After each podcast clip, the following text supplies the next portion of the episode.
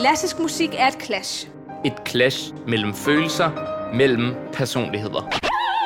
Klassisk clasher med andre musikgenre og udfordrer samfundet og dets normer.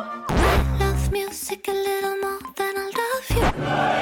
Klassisk beskriver en kamp, vi alle kæmper.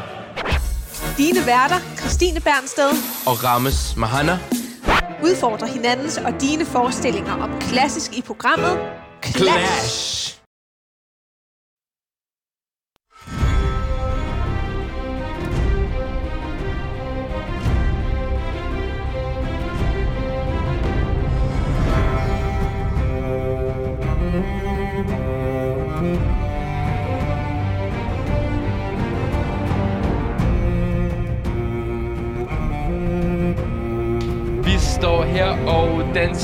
Studiet. Jeg er Rames Mahana, og med mig har jeg Christine Bernsted. Det her er episode 2 af programmet Clash, hvor vi snakker om klassisk musik, og vi er for første gang øh, på radio, i Radio Lavs studie, hvor vi bonder vores program. Du lytter til Game of Thrones soundtracket. Det er legendariske soundtrack, hvor du fornemmer det store fantasy-eventyr, hvor de store kampe udkæmpes i forskellige riger mod hinanden om tronen. Og øh, jeg, jeg føler, at den her musik, det er nærmest som sådan en, en ørn, der flyver over øh, Vesteros. Det er det, landet hedder, er det ikke? Vest, Jo, man Westeros. får nærmest lov Ja. til at flyve som en ørn hen Ja, over bjerge ja, ja. og bjergsøer. Og øh, det er også det, vi skal i dag. Vi skal ud og flyve. Vi skal simpelthen tale om rejser om vores studieliv i henholdsvis Moskva i Rusland og Wien i Østrig, hvor vi hver især har studeret i løbet af vores studietid. Velkommen til Clash.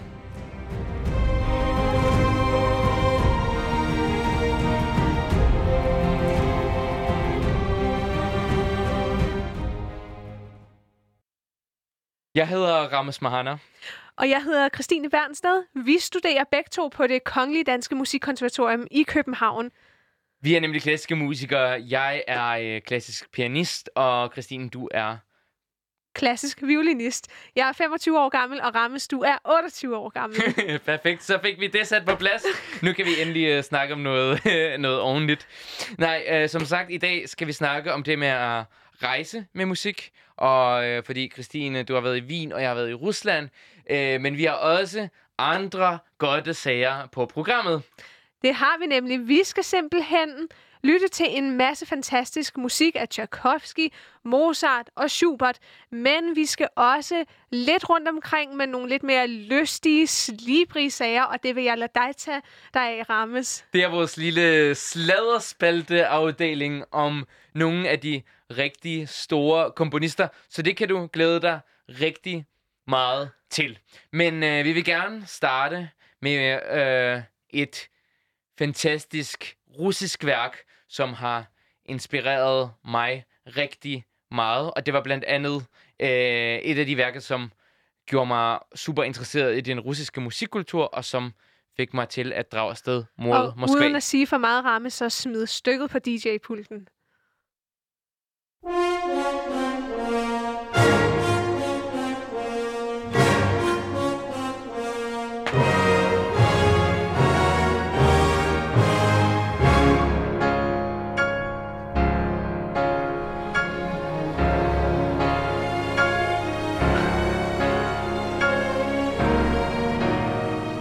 Grandiøst. En ven, jeg engang spillede det her for, øh, sagde, det mindede om noget Disney. Synes du, øh, synes du det, Det er om Disney? simpelthen med pomp og pragt det her. Mage til storladenhed og store følelser skal man lede længe efter. Det er de store følelser, der er i spil, og øh, det er næsten som om, det er mejslet ind i granit. Det synes jeg er en øh, rigtig god metafor. Vi lytter til øh, Tchaikovskis klaverkoncert nummer 1. Øh, jeg har et eller andet med klaverkoncerter. Det er de her værker, hvor Hvorfor klaveret er mund? solist. Ja, Du er jo ja. pianist, Lad Rams. os lige lytte lidt til det her, den her afdeling.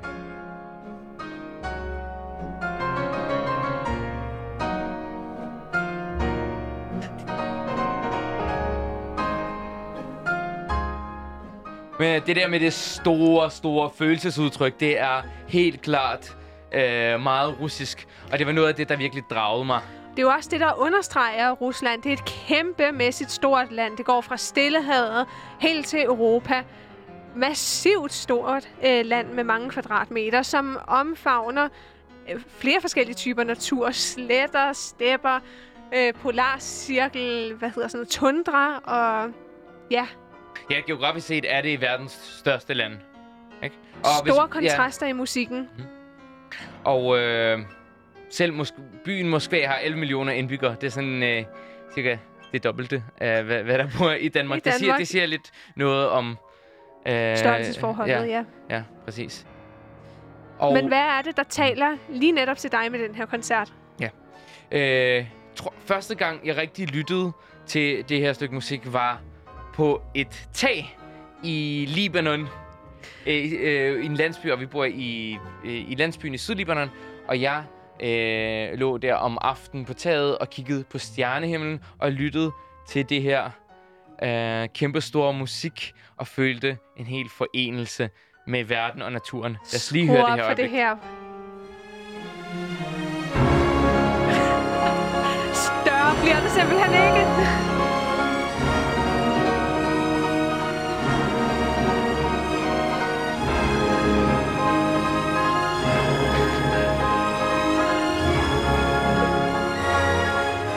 Jeg synes, Christine, du skulle måske overveje en, en karriere som, uh, som danser eller noget. Balletdanser, der skulle i hvert fald være blevet taget en video af os nu. Vi kan ikke lade være med at danse til det her. Jeg tror, at uh, alle de andre folk her på uh, Loud-kontoret, de, de kigger lidt underligt på os, fordi vi bevæger os simpelthen øh, sådan til Vi er lidt til over det det, her hele musik. omkring den her lydpuls. Men, men det, det er bare, altså, man, man får virkelig sådan, jeg ved ikke, det er sådan en ud af kroppen oplevelse, den her musik, føler jeg, ikke? Og øh, ja, især for sådan en, en, øh, en, en knæk, der er ny i musik, i det klassiske musik, øh, miljø og liv, og så, som lytter til det her kæmpe, store, fantastiske værk. Øh, det er jo bare sådan et, øh, wow, fuck man. Det her, øh, det, er det, det er det, vi er ude at spille med orkester. Men det der pompøse element, det taler måske også meget godt til dig, som er lidt af en drama queen. Hvad mener du nu med har det? jeg ikke sagt for meget. Shady lady. Jeg sagde det jo, du var en shady lady. ja, men øh, som sagt, min, min mor er russer, og jeg ligesom... Du taler flydende russisk, Jeg taler flydende siges. russisk. Det er russisk og arabisk, det er de første to sprog, jeg lærte. Og først senere hen i børnehaven og i folkeskolen lærte jeg at tale dansk, faktisk. Men øh, da jeg så tog til øh, Rusland, var det ligesom ikke øh, sproget, der var et problem. Følte du så, at du øh, kunne passe ind i kulturen, da du endelig kom til Rusland, eller var du egentlig meget dansk, når det kom til stykket? Nej, jeg følte, da jeg tog afsted, så følte jeg mig mere som... Øh, Christine kan bare ikke holde op med at danse her. Der er øh, fuld fart.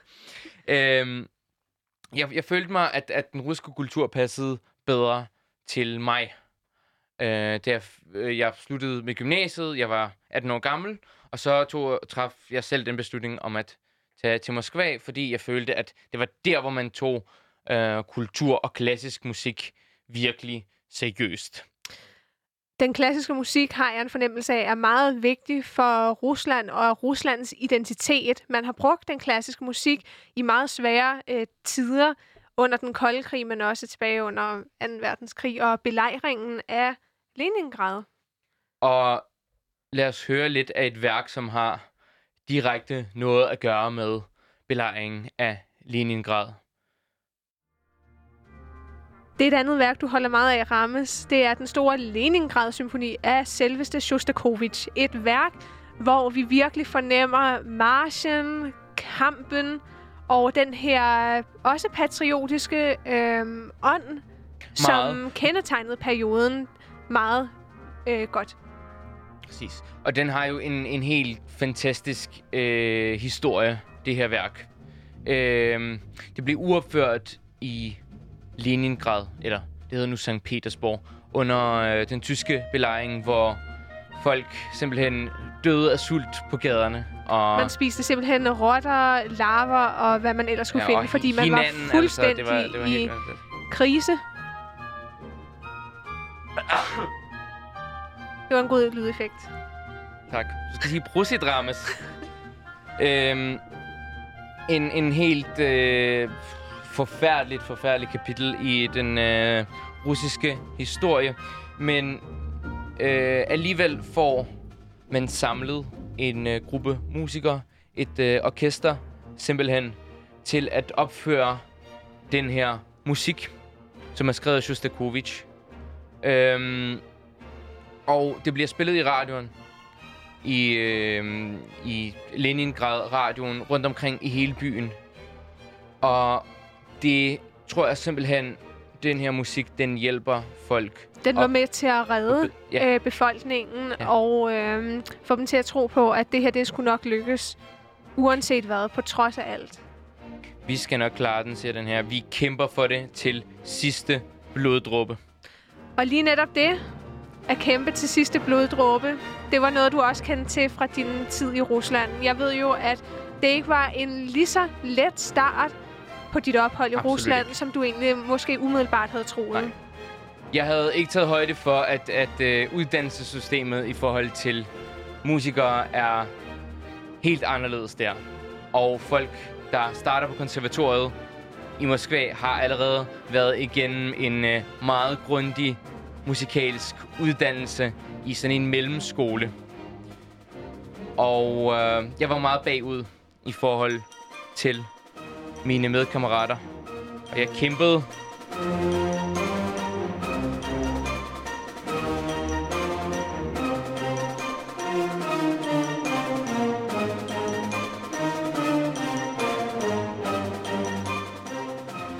Øh, og jeg følte, jeg kom ikke nogen vegne.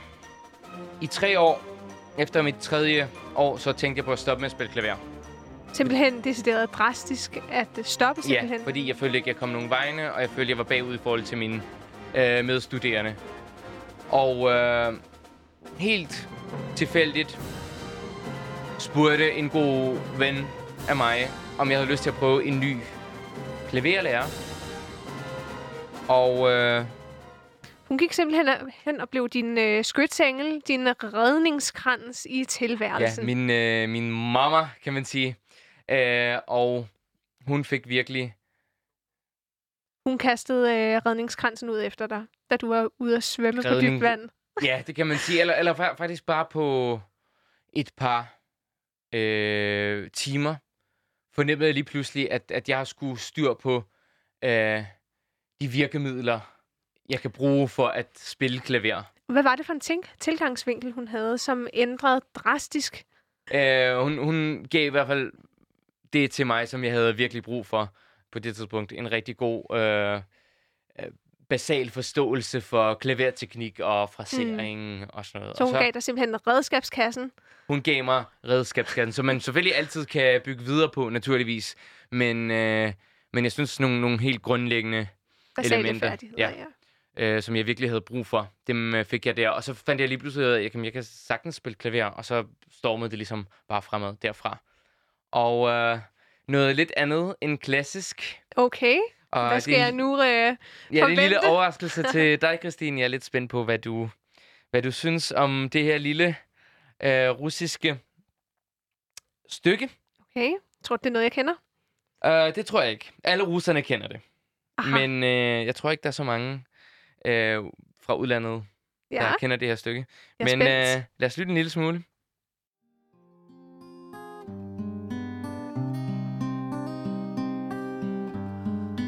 Лампа не горит. И врут календари. И если ты давно хотела что-то мне сказать То говори. Любой обманчив звук Så, Christine, hvad er din... Øh, Strasznieje øh, Hvad er din dom? Hvad synes du? Nu ved jeg godt, du ikke forstår teksten, naturligvis, som er på russisk. Men øh, hvad synes du? Jeg er meget fascinerende. øh, jeg synes, der er en stor poesi i det. Øh, jeg fornemmer, at det er noget medrivende, følelsesfuld musik. Øh, jeg kan også høre den der sovmodighed, måske øh, fra den russiske historie. Der er sådan et eller andet lidelsesfuldt aspekt. Absolut. det. Absolut. Øh, det er sådan et, et digt, øh, som... Det er lidt svært at sætte præcis fingeren på, hvad det handler om, men, men det er sådan nogle, bare en masse poetiske metaforer, som er meget dystre. Øh, for eksempel, patronen sidder i geværet, og det er så stille, at jeg kan høre metroen køre ned mange, øh, mange etager under mig. Sådan nogle billeder. Ja.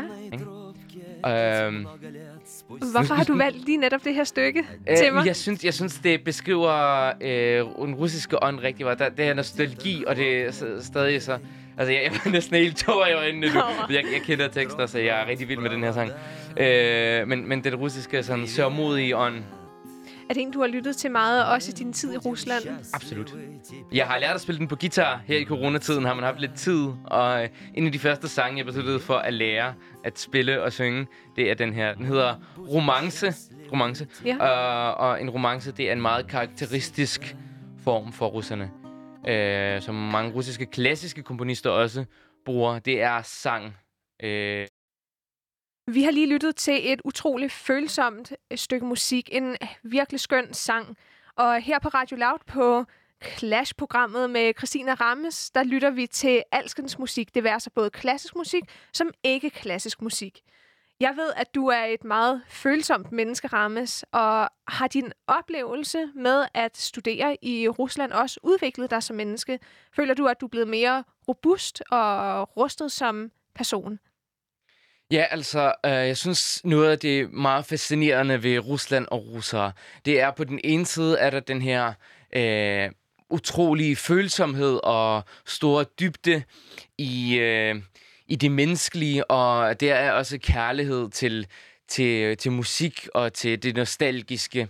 Øh, men samtidig er folk også øh, utrolig robuste, og de kæmper virkelig for at, øh, for at blive til noget, i hvert fald i musikermiljøet, men ikke kun det.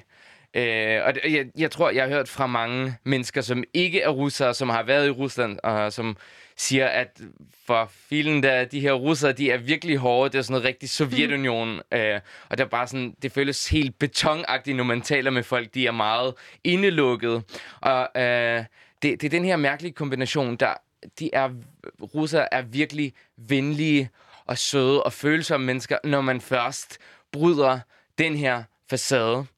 Så jeg synes, det er to øh, fantastiske elementer, man kan lære af. At, at have øh, hjertet på rette sted, men stadig ligesom øh, virkelig kæmpe for det, man, øh, for det, man elsker. Fordi, altså, man tjener sgu ikke så mange penge på at, at være musiker i Rusland. Eller generelt, folk øh, gør ikke ting for pengenes skyld, øh, føler jeg generelt. De gør det, fordi, fordi de elsker noget. De har, de har ligesom hjertet med, og det synes jeg bare er virkelig, virkelig fascinerende. Men jeg føler også sådan, Rusland generelt er, er, er meget undervurderet eller set ned på, På her i Vesten. måde? Øh, jamen, man- ser, hvis man, jeg ved ikke, tænder for DR, eller, eller hvad, hvad det nu, øh, hvad, man, hvad man nu ser, eller læser af nyheder, så, så ligesom, Rusland er altid en skurk. Der er altid sådan et, et land, hvor, som, som nærmest beskrives som et eller andet helvede. Uh, og ja, jeg kan som en person, som har boet der i fem år, hilse at sige, at ja, der er mange ting, som er rigtig svære. Og uh, som, som altså, menneskerettigheder overholdes ikke, uh, ikke altid. Har du selv oplevet noget i Rusland, som du synes var rigtig svært menneskeligt at forholde sig til? Jeg er blevet slået ned en gang Er det rigtigt? i en, øh, i en metro. Jeg, jeg var sammen med min, øh, med min daværende kæreste, Mm-hmm. og det var ikke fordi... Øh, altså, han er en fyr også. Og Det var ikke fordi, vi holdt i hånd eller noget som helst. Vi sad bare i en metro og kiggede på noget på hans iPad, og den her... Vi kørte fra et eller andet meget shady område i, øh, i Moskva ind i centrum, og vi var de eneste i, øh, i, i den, øh, hvad hedder det, vogn. Ja. Og vi sad bare og kiggede på noget på en iPad, og så var der to, to fyre, som skreg en masse banord i hovedet på os, og sådan forsøgte at fornærme os. Og vi ignorerede den, Mm-hmm. og øh, så inden de gik ud af døren, så, øh, så fik jeg lige en på hovedet. Hold da op. Ej, altså. Øh, og ja, der var måske nogle få folk med i, i den vogn, og de sagde De gjorde ikke noget, nej. De gjorde ikke noget. Øh, og det, det er virkelig sådan skræmmende at, at tænke på. Så Men det er jo også noget, du tager med dig tilbage til Danmark. Ja, selvfølgelig, og det er forfærdeligt, at det skal, det skal være på den måde. Øh, og man, man skal ligesom være bange for at blive udsat for sådan nogle ting, som både som homoseksuel, eller bare som værende anderledes. Eller... Men i forhold til, hvad jeg tager med, øh, ja, der er de her brud af menneskerettigheder osv., men samtidig er der også øh, så meget fantastisk smukt i det land, som man virkelig også kan... Øh, kan blive virkelig inspireret af. Det er som om folk, Mhm. mm-hmm. på trods af øh, meget svære øh, forhold, ligesom de udvikler en meget stor øh, sjælig indre verden. Og det, det synes jeg er virkelig fascinerende. Måske også er det deraf, at den store værdsættelse for øh, klassisk musik øh, findes. Præcis, men for jo, der er ingen andre steder øh, end kunst, hvor man virkelig kan udtrykke det så godt. Øh, de her indre kampe. Nå, men vi skal også videre i teksten, Rammes. Øh, tak for din fantastiske livsinput. Du kan simpelthen ikke vente på at fortælle din historie om din tid i Wien. Jeg kan, jeg kan sidde... du, du står og, og, sådan, og, og knupper hænderne, og, og du har dit uh, lille shady hæfte frem til at uh, um, svare på alle de her gode spørgsmål, jeg har til dig. Okay, hvad skal jeg Ja, forvente mig? Ja. Øh, nej, men, men jeg vil bare gerne vide, hvad, hvad er Wien for dig? Det er ikke så længe siden, du, øh, du egentlig startede med noget studie der. Nej, Men, øh, det er nemlig kun øh, cirka tre år siden, at jeg tog til Wien, øh, fordi der var en fantastisk russisk lærer, der hedder Boris Kushnir. Kushnir. Kushnir. Mhm. Du er bare omgivet af de der russere. Jeg er synes, de omgivet alle af vegne. russer, og du er også russeren i mit liv, PT. The Russian. The Russian, med alt, hvad det indebærer af drama. Nej, men øh, jeg tog simpelthen til Wien, fordi øh, jeg kunne komme til at studere hos Boris Kushnir, som er en stor violinpædagog, der ligesom har opfostret mange øh, kendte violinister, og som er kendt for virkelig at kunne sit kram. Men det var ikke kun fordi, at jeg kunne komme til at studere hos ham, at jeg ligesom rykkede tilpælene op og tog til Wien. Det var også fordi, Wien er simpelthen kulturhovedstaden for øh, klassisk musik, men også kunst i det hele taget. Så det er ligesom sådan en verdenskulturhovedstad. Og det, har, det var meget øh, vigtigt for mig at komme til et sted, hvor jeg kunne opleve flere aspekter af det. Og Og du er sådan et kunstbarn, som vi fandt ud af i sidste episode, som elsker at vandre rundt på kunstudstillinger og sådan noget. Og du har fortalt mig tidligere i dag, at du faktisk foretræk at øh, tage til øh, kunstudstillinger frem for koncerter. ja, fordi det er så øh, inspirerende at øh, få lov til at opleve den her kunstneriske ånd. Ånd. ånd. øhm, og derfor bare det at gå en tur ned ad gaderne i Wien, så får man så mange indtryk, som man også kan tage med sig, når det er, man spiller et værk, For eksempel et, øh, et værk, som du som elsker. jeg har jeg ved, udvalgt til dig, ja.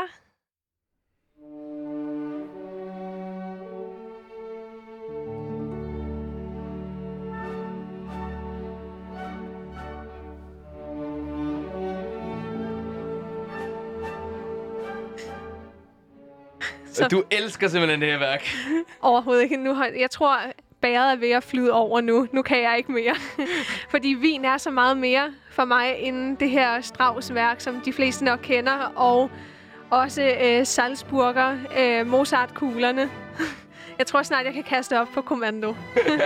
jeg har fået her- nok Mozart-kugler i mit liv. Men Den her, den her vals, den minder om, øh, jeg ved ikke, sådan en, en alt for sød kage med sådan 3 kilogram fløde i. Og med, øh, det, med, jeg ved ikke, med chokolade på og, og en, en marcipanbunden og sådan noget helt vildt sådan sukkerbombe. Den får simpelthen hele armen. Men Strauss, han er den store valsekonge. Han har skrevet noget med, jeg tror, 400 valser. Og en vals, det er en dans. Og man kan lige forestille sig de store balkjoler og sådan en rokokoslot. Og den får hele armen, som sagt. Men det er nok ikke mere med af det.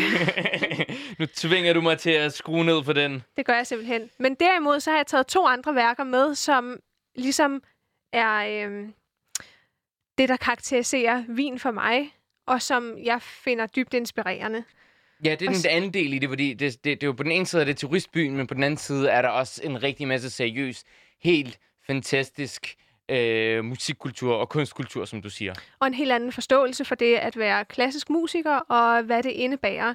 Bare det, jeg har prøvet en gang imellem at tage en taxa i Wien, og jeg- de ved simpelthen så meget om klassisk musik, og hvad der sker inde i musikverein eller Staatsoper, og øhm, man kan nærmest komme til at diskutere nogle ret interessante ting.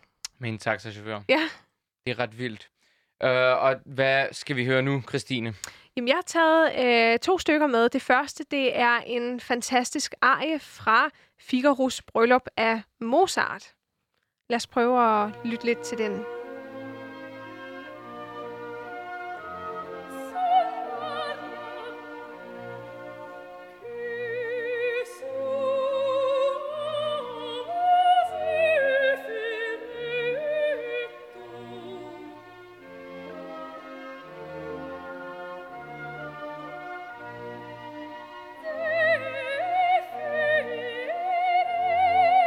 Fantastisk, Jeg fantastisk elsker det her smuk stykke. Det er musik. simpelthen så elskværdigt og Sådan balsam for hjertet. fuldstændig. Og det er så godhjertet, og der er det her lys i musikken, som bare går direkte i hjertet. Hvad er det, det hedder, den her Det hedder arie? Sularia. Det er en øh, arie, det vil sige en sang for to kvinder, øh, Fra en det- opera, som fra er en opera, som hedder Figaros Bryllup af Mozart. Det er en grevinde og kammertjener, øh, pigen, som synger sammen om, at øh, greven er utro og har gjort tilnærmelser til kammertjener. Øh, er det ikke det, det hedder? Kammertjener? Jo, det øh, tror jeg inden. nok. Det tror jeg nok. Øhm, og det er hun ikke interesseret i. Så øhm, Men Det de det, de synger i drøfter. den her, jamen de, de synger i den her ej, ligesom, øh, hvad er det, i, i vinden, i ja, øh, og, og under under pinjetræerne. i vinden, under pinjetræerne, så, øh, og så skal, greven skal bare komme, de venter på ham i haven, på øh, greve Almaviva hedder han, Mhm. og han skal komme, og så, det hele skal nok ordne sig, de skal nok finde ud af det, så der er den der, sådan tro på, at det hele nok skal bare lykkes. Men det er så smukt og rent et udtryk.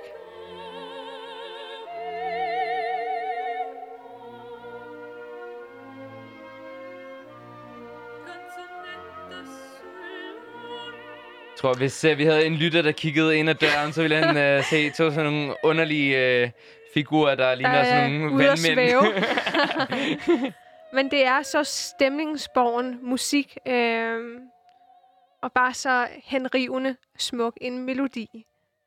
Og det, det er ligesom, at, øh, at, at det hele ligesom Det falder, hele, falder til ro. det hele får falder lov til til at falde til ro, og det er nærmest som om, man også bare kan mærke på sig selv, at ens puls bare falder på stedet, lige så Virkelig. snart man tænder for musikken. Virkelig. Og Men- det er jo sjovt, fordi resten af operan, eller en stor del af, af den her fireårsbryllup, det er jo sådan noget kaos, kaos, kaos, kaos. Hvad sker der? Hvad sker der? Og så er der lige alt- det her lille meditative og så er der, moment. altså, altså der, der er nogle flere. Der er også den der, den, det aller sidste, den aller sidste arie, øh, altså, som, som er lidt mere rolig, men, men hele øh, ligesom setup'et, det er jo, øh, hvad hedder det, sådan nogle, en masse seksuel frustration, der flyver rundt i luften, og alle er utro med alle, og så er der, øh, Hvis man blot ser bort fra det, så den her ej virkelig, virkelig og så find, finder man- skønheden ja. selv. Ja. Vi skal videre til det næste værk, som jeg også har udvalgt til dig. Prøv at smide det på din DJ-pult.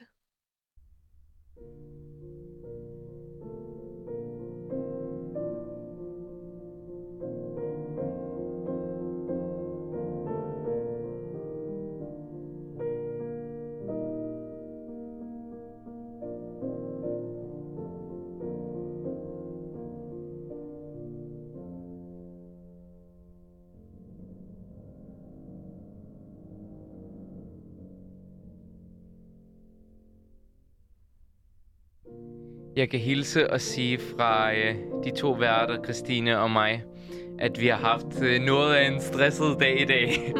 øhm, og lige så snart man lytter til den her musik, Så falder det hele til ro. det, Det helt er til. en fantastisk klaversonate. D960 hedder den helt præcis, af Schubert. Jeg elsker det her fantastiske værk. Det er næsten som om, at det er for godt til overhovedet at kunne tilhøre jorden og være skrevet her. Det er en nærmest kanal strømmende bare af godhed og kærlighed. det er så idyllisk og smukt, og rent og elegant i sit udtryk, uden omsvøb.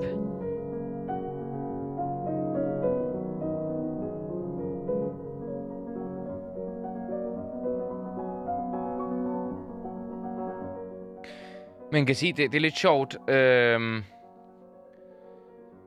at det er jo også romantisk musik, romantisk klassisk musik, ligesom Tchaikovsky var det, som vi hørte tidligere. Ikke? Men Tchaikovsky, det er noget helt andet. Det, det, Det er et det store... helt andet udtryk. Tchaikovsky, det er det store, pompøse, patos. Mm-hmm. Og så har vi så her Schubert, som står for noget helt andet.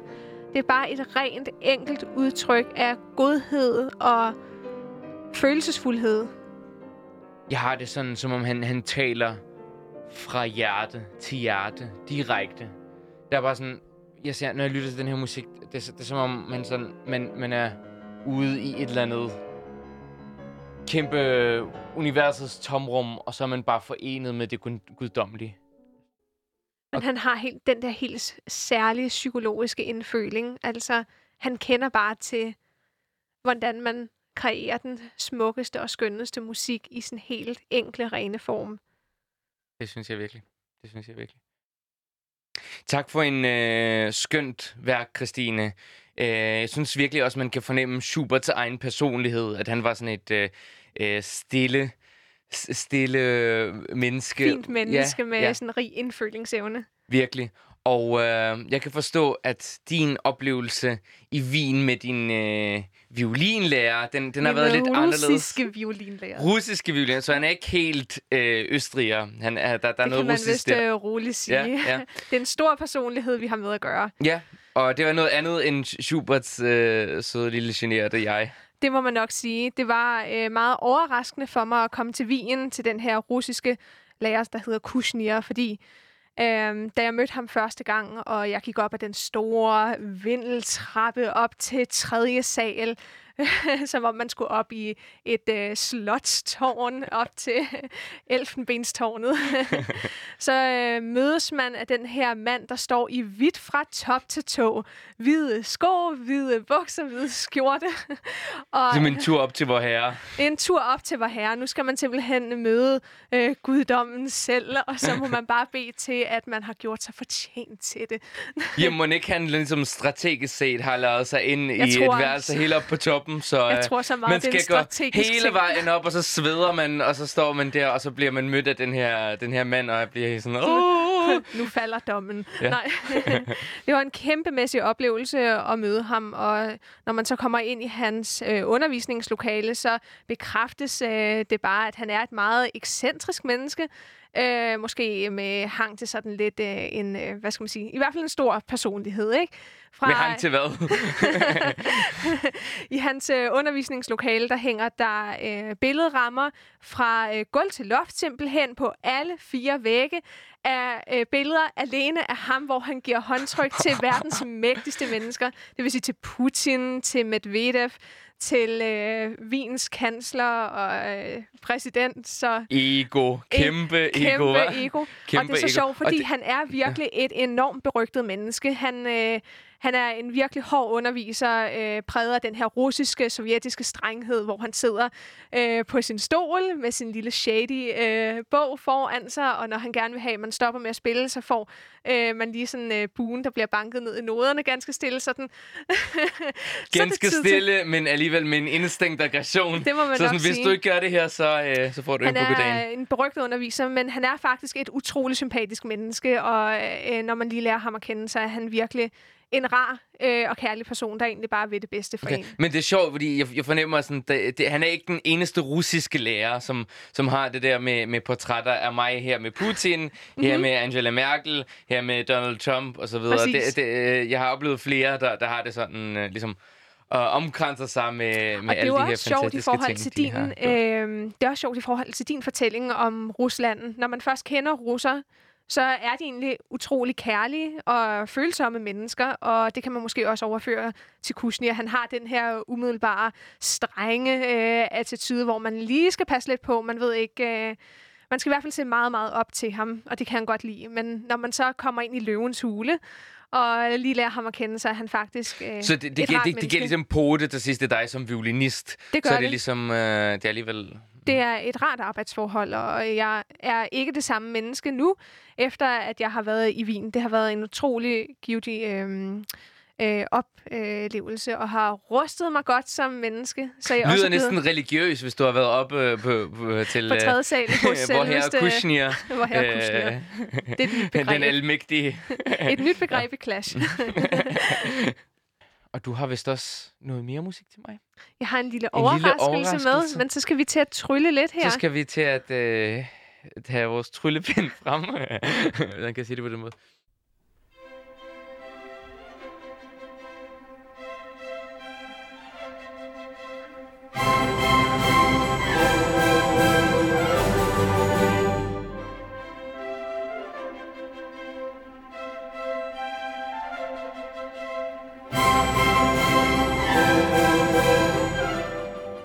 Yes. Det er ikke noget Mozart. Der er totalt vin og, og, fest over det her. Er det, er det Mozart? Det er Mozart. Uh-huh. Det er fra bortførelsen fra Serrano. Åh, oh, den har jeg hørt så meget. Du, du ville bare så gerne spille noget fra Børtforsen fra Serrate. Ja, fordi det, det her er interessante. Øh, det er en cocktail fra øh, det orientalske musik, som påvirkede Wien meget. Øh, tyrkerne forsøgte jo virkelig at belejre Wien øh, af mange omgange. Jeg synes, man, man kan høre det, det orientalske, det kommer vel lidt i alle de her... Øh, øh, Slagtøj. Slagtøj, ikke? Mm-hmm. Det er ikke helt typisk for Mozart. Det er sådan en lille, der er sådan en lille spice der. Er det korrekt? Det er helt korrekt. Det er, der kom lidt øh, chili ind over og Tyrkisk peber. Tyrkisk peber.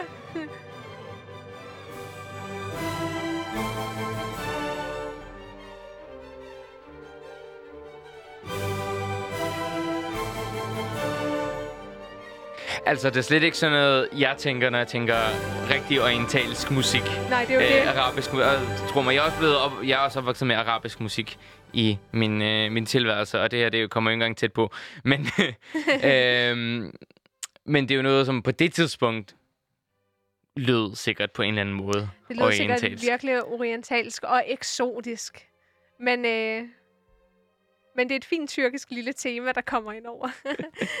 Men jeg synes, den er fin, rigtig sjov. virkelig sød musik, synes jeg. Virkelig, sød Virkelig musik. sjov. Sød musik. Og nu har vi lige lyttet til øh, Mozarts lidt mere orientalske øh, side, hvor han udforsker andre sider af sig selv. Fordi her i programmet Clash lytter vi til meget forskellig klassisk musik, men også ikke-klassisk musik. Men nu skal vi videre til noget ganske andet. Vi skal nemlig have en lille oplæsning fra selveste Rames af nogle lystige, lidt slibrige breve, hvor vi får en anden Mozart at kende. Det er, det er nogle breve, som øh, li- øh, lige f- sådan for nyligt er blevet øh, kommet for verden.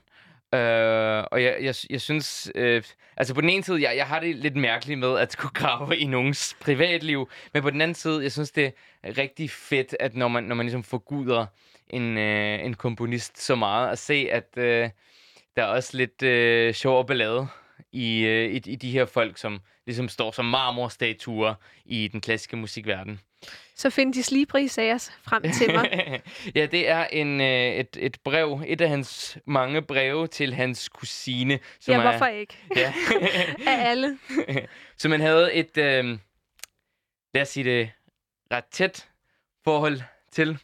Øh, hun er gået over i historien som øh, Bisle, øh, eller øh, altså mere præcis sådan Anna-Maria Tekla. Ja. Øh, som han ligesom bliver rigtig gode venner med, og som han, han virkelig øh, skriver nogle Han bliver virkelig gode venner med hende. Ja. Uden at gå i detaljer og sige for meget. Øh, men en, en lille øh, uddrag af et brev. Gerne. Jeg venter spændt. Hvis det altså vil svare mig fra staden Augsburg, så skriv snart, så jeg får brevet, inden jeg er rejst bort. Ellers får jeg i stedet for et brev en lort. Lort og ikke bort. Lort! Åh, lort! Det er stort lort. Lort, det får man gjort. Lort, det går som smurt. Åh, charmante lort, stort smurt, det fryder mig. Nu må jeg slutte, inden jeg begynder at prutte. Hils alle mine venner fra mig, og den, der ikke tager imod, skal få lov til at slikke mig i al evighed. Du ved besked. 28. februar 1778. Hold da op. Tak for dit uh, fantastiske indspark til denne Mozart-fortælling, Rammes. Ja, det var måske ret godt, at øh, Mozart blev komponist og ikke øh, poet. Det må man sige. Hvor gammel var han, når han skrev det her? Jamen, jeg tror, han var omkring de 20-22 år. Okay, ja, der ja. omkring. Men ja, det, det der er sådan, der er lidt en, en, en fræk dreng over lille Wolfgang, synes jeg, fordi han, han ligesom, han, han har det der med, uh, han, han, han blev tvunget rundt af sin far rundt omkring i hele Europa for at turnere, for at skabe en karriere, og fik ikke rigtig lov til, til at bare være sig selv. Han, han blev bare trukket med rundt, fordi faren vidste, at han havde talent, og det var gjort selvfølgelig i, i bedste henseender. Han havde en svær øh, ungdom. Han var jo det her vidunderbarn, og måske blev der også drevet lidt rovdrift på hans store, geniale genistreger. Men han havde et helt andet forhold til sin mor, og det er noget, som han bearbejder i det næste stykke. Vi skal høre af øh, violinsonate, en e-mol violinsonate af Mozart.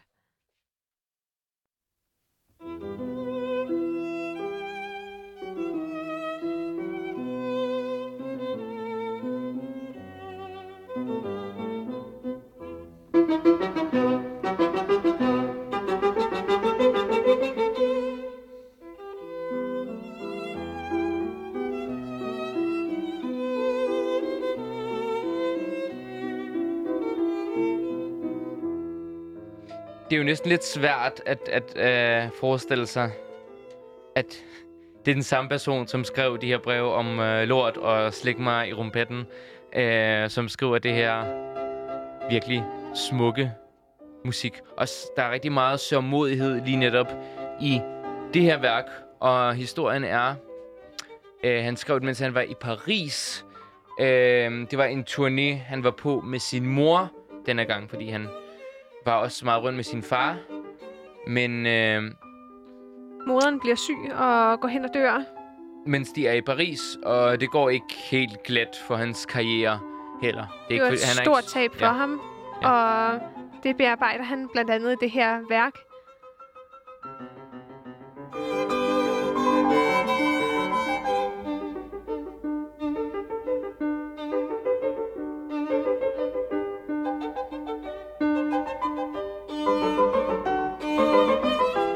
Ligesom alligevel de her lejende elementer, som er karakter- karakteristiske for Mozart, ikke?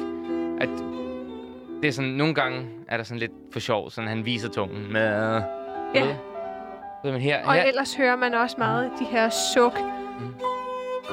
altså, her er det lidt øh, lavet lidt for sjov. Men Mozart er også meget kompleks.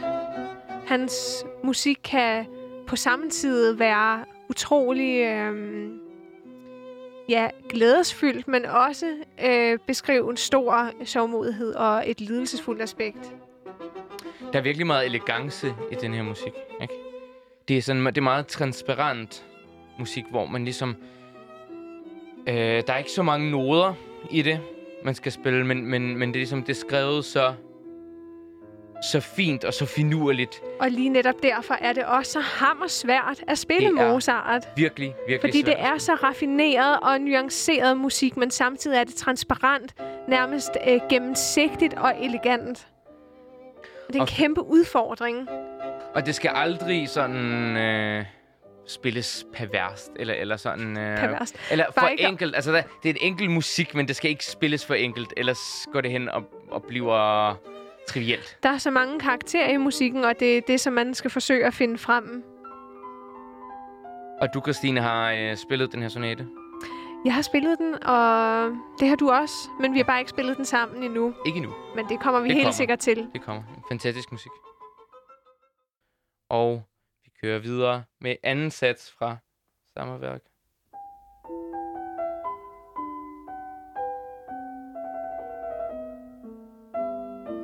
Og det her, det er simpelthen en perle i hans øh, repertoire for mig. For mig er det noget af det fineste nærmest fra ham, synes Det jeg. har den her helt fantastiske forfinethed i sin øh, karakterer. Det er sådan, jeg ser sådan en lille, en lille porcelænsdukke, der snurrer rundt i en, en øh, sådan en lille musiklegetøjskasse. Øh, og og, og, det, den, og det, det er bare ligesom den samme musik, der kører igen og igen, og øh, det er sådan måske en, en gammel porcelænsdukke fra en støvet øh, lille musik. For mig er det et meget grædende udtryk. Et meget trist udtryk. Fordi jeg vil sige, genren lige for den her sats, det er jo det er en dans, det er en minuet. 1, 2, 3, 1, 2, 3. Og her i er der også en konflikt, ikke? Fordi en minuet plejer ikke at være så trist Præcis. og så umodig som her. Nej. En, en minuet plejer at være sådan, at det er en, øh, en, øh, En lettere... er en, dan, en let dans, som man danser ved hoffet. Mm-hmm. Ikke? Mhm. Det, det var sådan en meget populær dans der tilbage i øh, 1600-1700-tallet. Og så har Mozart ligesom vendt den om og givet den et helt andet indhold. Ikke? Det må man nok sige. Minuetten plejer at være præget af glæde og lys og et sådan lettere udtryk. Men her er det virkelig ensomheden, der kommer frem.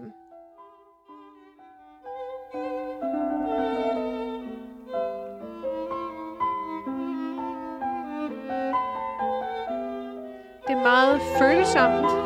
Også sentimentalt. På en måde. Men, men, men tænk, altså de, den her lille dreng, han, han bliver slæbt rundt fra, han var, jeg ved ikke, øh, 8 år, rundt omkring i hele Europa. Øh, på de her vogne, som var meget ubekvemme at øh, køre i. Og nu kommer Og- den smukkeste passage. Øj, du her. lige få lyden op her. Ja.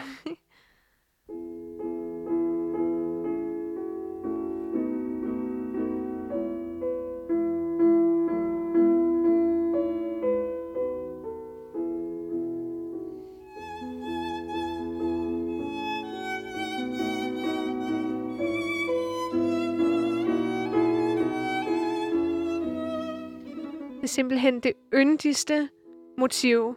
Den er nærmest bedende, altså man beder til vor herre Der er om... noget koral over det, ikke? Jo. Også fordi violinen og klaveret spiller sammen her, ikke? De spiller den samme melodi samtidig, så der er sådan noget unification over det her. Og den her gentagende tone, det er som om, man stræber mod noget bedre, mod et håb. Man beder til Gud om, at lad det nu gå bedre, please. Ja, ja.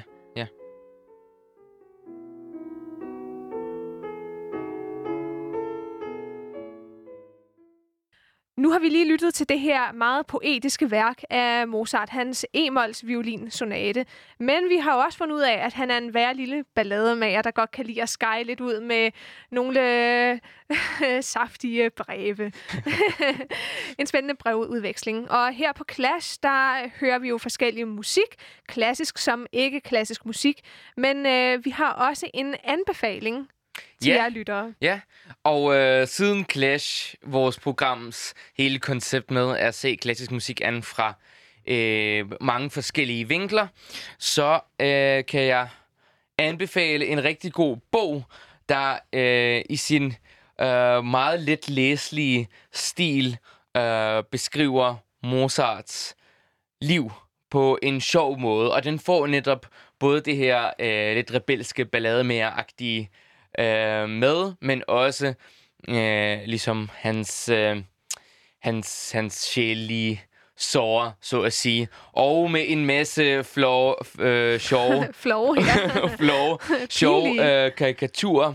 Så det er sådan øh, en, en billedbiografi, kan man sige. Og man får også fortalt lidt om, hvordan han har udviklet sig fra sted til sted, hvor end han har rejst hen. Præcis, og det er jo spændende ligesom at, øh, at, at følge ham geografisk.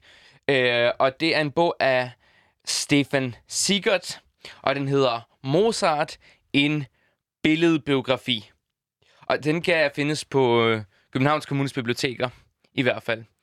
Og øh, jeg, jeg synes bare, den, den er sådan, den er kompakt, den er, øh, øh, sproget er sådan meget let, og den får alligevel øh, sådan virkelig det vigtigste af øh, Mozarts liv med. Ja, og man kommer til at fornemme, hvor komplekst et menneske han er, og hvordan det afspejler sig vigtigst af alt i musikken. Og jeg, jeg fik virkelig lyst til at lytte øh, til, til mere Mozart, og nogle helt konkrete værker, som har ligesom relation til et bestemt, øh, til en bestemt del af hans liv, øh, når jeg læste den her bog. Og vi nærmer os så småt øh, slutningen af vores program, men øh, bare lige helt for at, øh, at, at runde af med det, med vores øh, rejser, Christine, som det har været rigtig spændende at tale om i dag.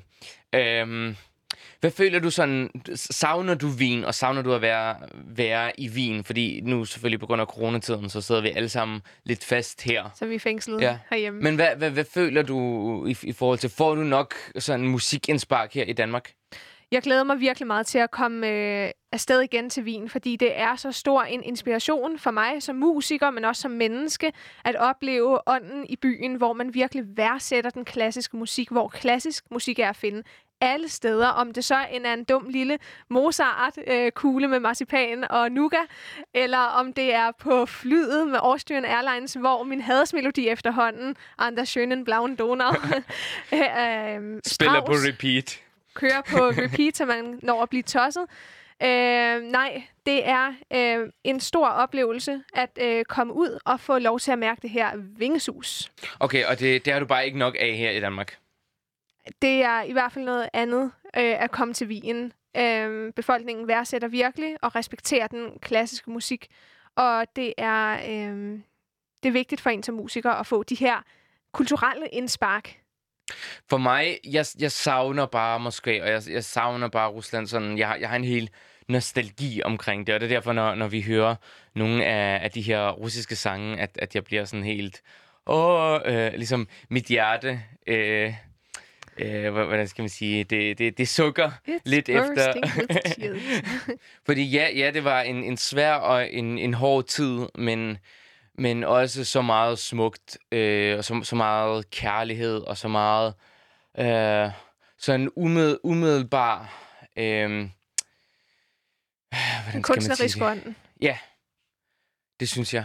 Så det er ikke kun sådan- de små øh, ja. babushka-dukker, du Nej, savner? der er, der, der, der er meget mere end det, og, og det er jo sådan meget tætte øh, venskaber, og jeg skrev lige i går faktisk sammen med, med min, øh, den her lærer, Irina Nikolaeva, hedder hun, som, Ja. øh, som var den her private lærer, som Din virkelig fik... skytsengel med hendes små øh, Ja, jeg, vinger. jeg, synes, jeg synes, skytsengel er lidt øh, en forkert formulering, fordi det er jo mig, der gjorde arbejdet. Ikke? Det, er, det er jo mig, men hun der... viste dig vejen. Men ja, hun, hun hjalp mig på rette vej. Hun, hun var en, en støtte. Hun var en, en, en mere en moderlig figur, vil jeg sige.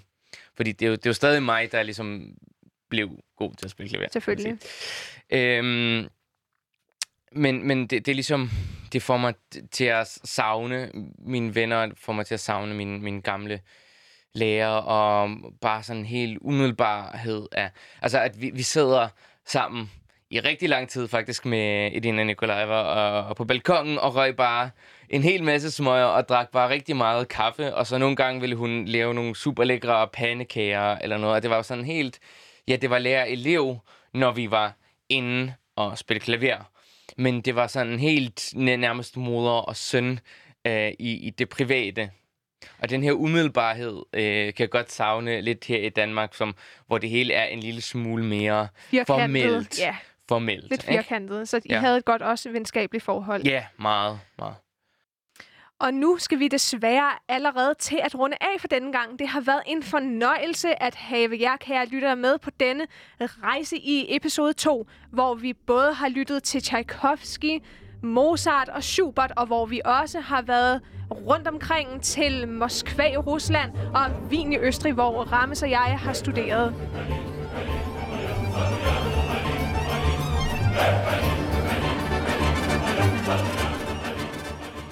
Og kære lytter, du skal huske, at du altid kan øh, lytte til al den musik, vi har haft med i denne episode på vores Spotify playlist, som hedder Clash, Mellemrum Epi- EP2. EP2. Præcis. Og så øh, har vi kun en sidste ting at sige her i det. Det er nemlig Keep it cool, keep it classic. Hey, hey, hey.